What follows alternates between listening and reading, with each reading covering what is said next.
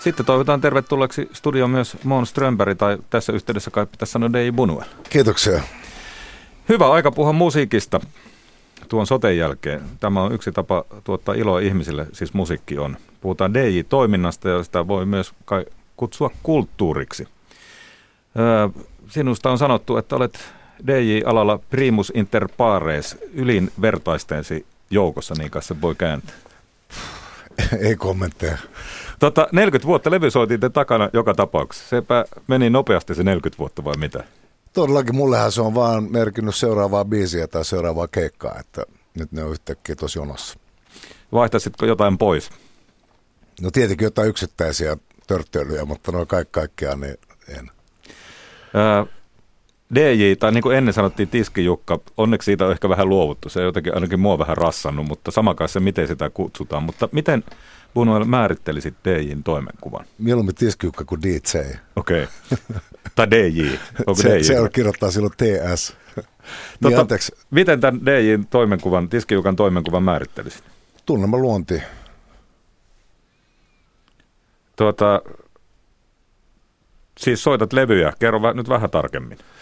Uh, joo, siis suurin ero tietenkin siihen aikaisempaan, tai siihen kun mä aloitin, on se, että, että silloin DJn tehtävä oli vain tanssittaa. Nykyään se DJn tehtävä voi olla niin kuin taideteoksesta, äänitaideteoksesta, ää, taustamusiikkiin tai fanfaareihin tai mitä vaan, että se yleensä siellä, missä musiikkia käytetään tai voi käyttää, niin siinä voi olla DJn paikka.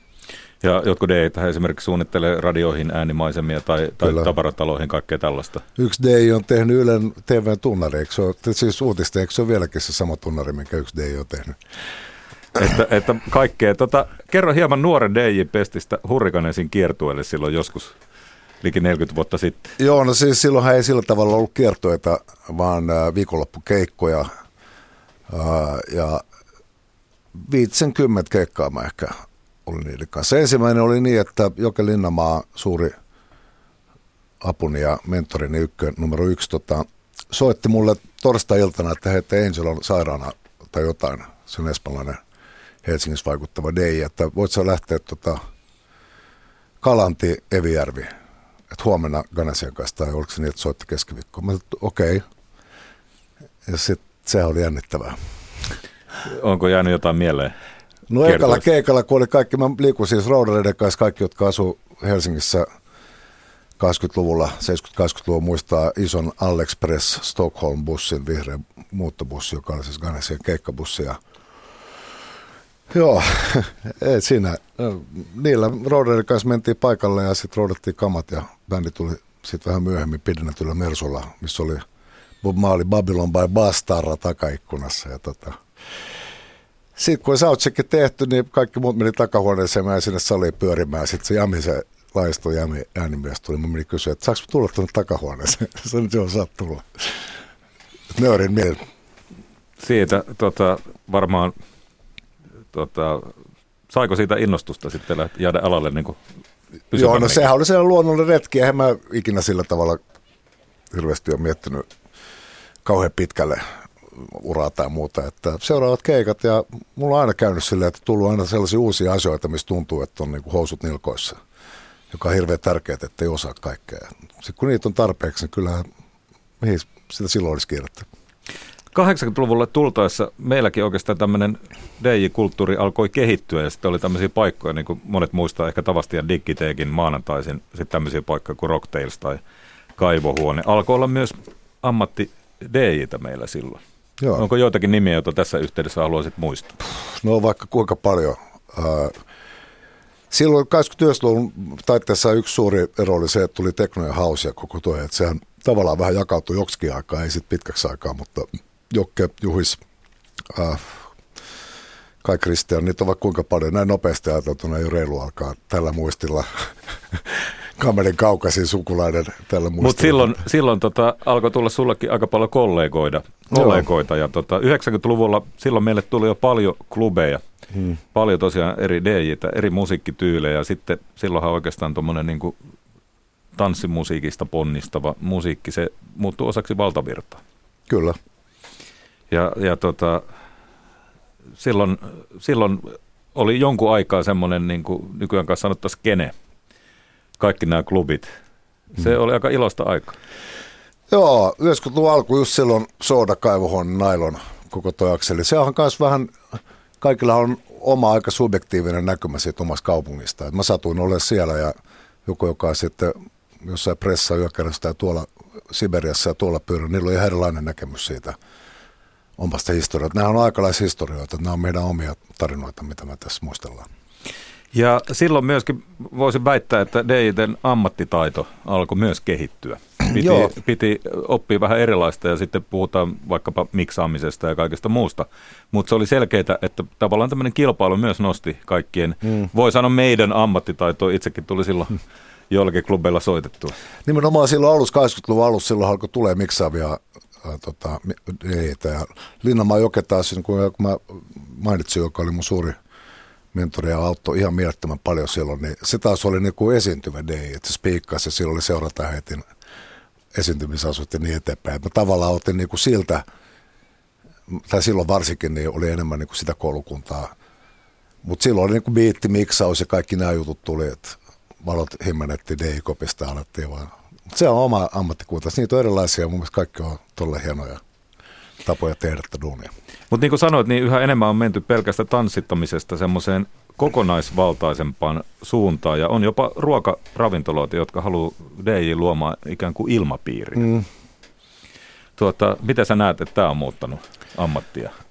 No kyllä mä uskon, että mä pystyn musalla koukuttamaan ihmiset istumaan pitempään. Se on se lähtökohta, että se on hieno asia ja, ja käsityö on aina käsityötä ihan sama, että onko se kengät vai musasoitto. Jos joku tekee sitä sydämellään ja on paikalla siinä, niin tietenkin siitä tulee erilaista.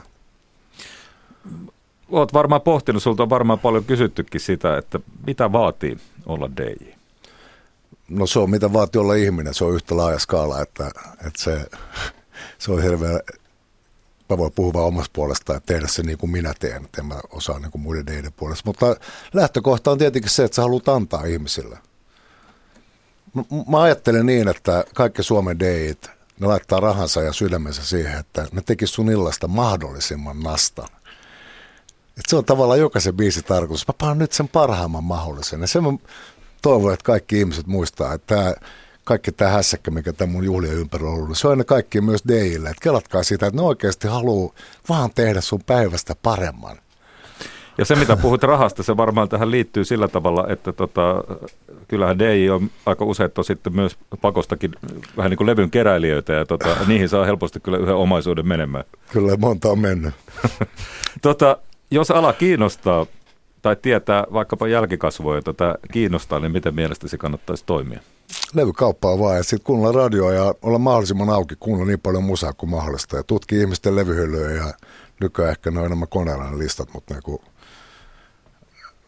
muistaa se, että kuinka subjektiivinen se oma näkemys on, että on yhtä, yhtä lailla on niin kuin miljoonia yhtä selviä ja hyviä näkemyksiä siitä, mitä hyvä musa on. Ja musa on loputtomasti, että nykyään varsinkin. Niin ja toisaalta siitä subjektiivisesta käsityöläisen näkemyksestähän sitä sitten ikään kuin maksetaan ja siksi keikoille Joo, tilataan. Just näin. digitaalisuus muuttaa siitä yhden osan. Ei ole pakko rahata enää niitä levyjä, mutta ei se sitä muuta, että pitää tietää se musiikki, mitä soittaa. Mä kyllä rahaa edelleen. Sä haluat sen tuntuman. Ei kun mulla oli, mä olin ihan rundilla Ruotsissa joku kymmenen vuotta sitten ja silloin mä hankin sen sellaisen laitteen, kun et pysty, tai ohjelmaa mä pystyn soittamaan koneella. Sitten mä olin sen jälkeen tuossa äh, Paasitornissa vielä päiväkeikalla ja se ei auennut. Sitten mä hyppäsin mun autoon ja ajoin työhuoneelle ja kannoin niin pari, säkille, pari tota levyä sinne ja Mä ajattelin, että no mä kannan sitten loppuelämäni, niin mitä mä nyt enää tuossa huiskin. Koska tota, se, että sulla on loputtomasti musaa, niin se ei ole välttämättä sille keikalle hirveän hyvä.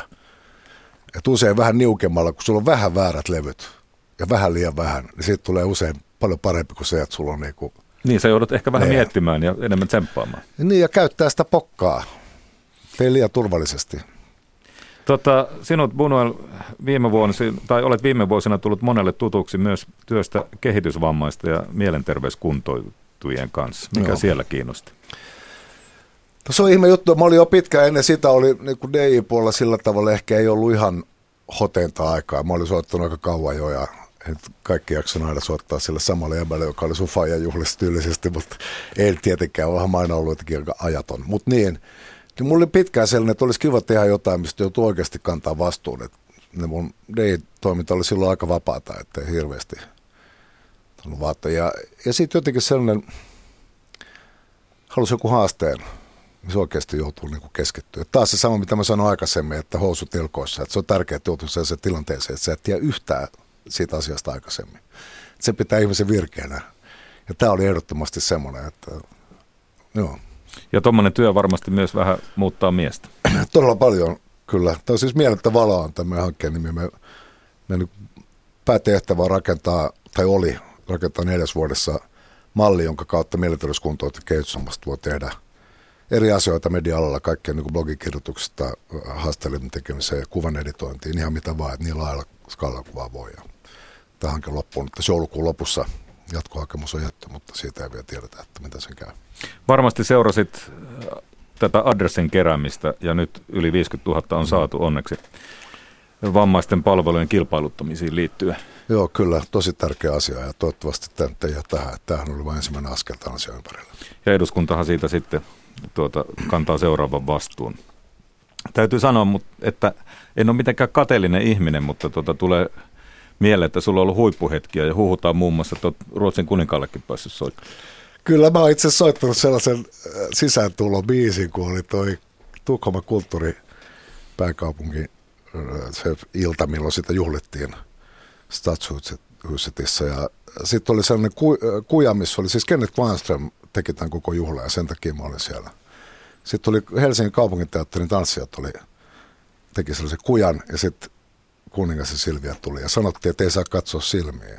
Ja mä olin siellä takakulmassa ja soitin sen sellobiisin siitä yhdessä hienosta leffasta ja kukaan ei tiedä, katoiko sieltä kaukaa silmiä tai en. Tuota, lauantaina kulttuuritalolla on oikeastaan ennennäkemättömät juhlat. Taitaa olla Suomen ennätys, jos monipäiväisiä festivaaleja ei lasketa. Kuinka monta orkesteria siellä on elämänä no, esiintymässä? about 35 erilaista kokoonpanoa, niin soloartisteista erilaisia yhdistelmiä bändeihin, kyllä. Mitä se ilta tulee? Paljasta vähän pitää sisällä. No idea on, että mä, mulla on sellainen pitkäaikainen unelma tehdä ikään kuin radiolähetys, missä musa on livenä. Tämä on nyt sellainen imaginäärinen versio siitä. Et mun lähtökohta on se, että ne bändit lähtisivät ihan kun ne lähtis levyltä, mutta ei välttämättä lähde, mutta katsotaan. Se on se joku, tavallaan se taideteos tässä on se, että saa sata ihmistä minuutille oikeaan paikkaan kuuden tunnin ajan. Se on se. Siinä on oma. Joo. Mutta varmasti hyvät bileet, ja eikö niin, että tämä on semmoinen aika, kelloaika, jolloin lähdetään liikkeelle, että aika monelle voi sopia. Joo, kyllä heti kolme jälkeen kannattaa tulla, ja tasa neljät lähtee musa soimaan, että kyllä siellä kannattaa tulla hyvissä ajoin ja, ja tota, nauttia. Siellä on vapaa liikkuvuus, että ei, ole, ei tarvitse taputtaa jokaisen solon jälkeen, että siellä on niin pyöriä ja käydä hakemaan kaffeja ja yskiä rauhassa. Dei Bunuel, Mons Strömberg, kiitos vierailusta ajantassa. Kiitos Jari.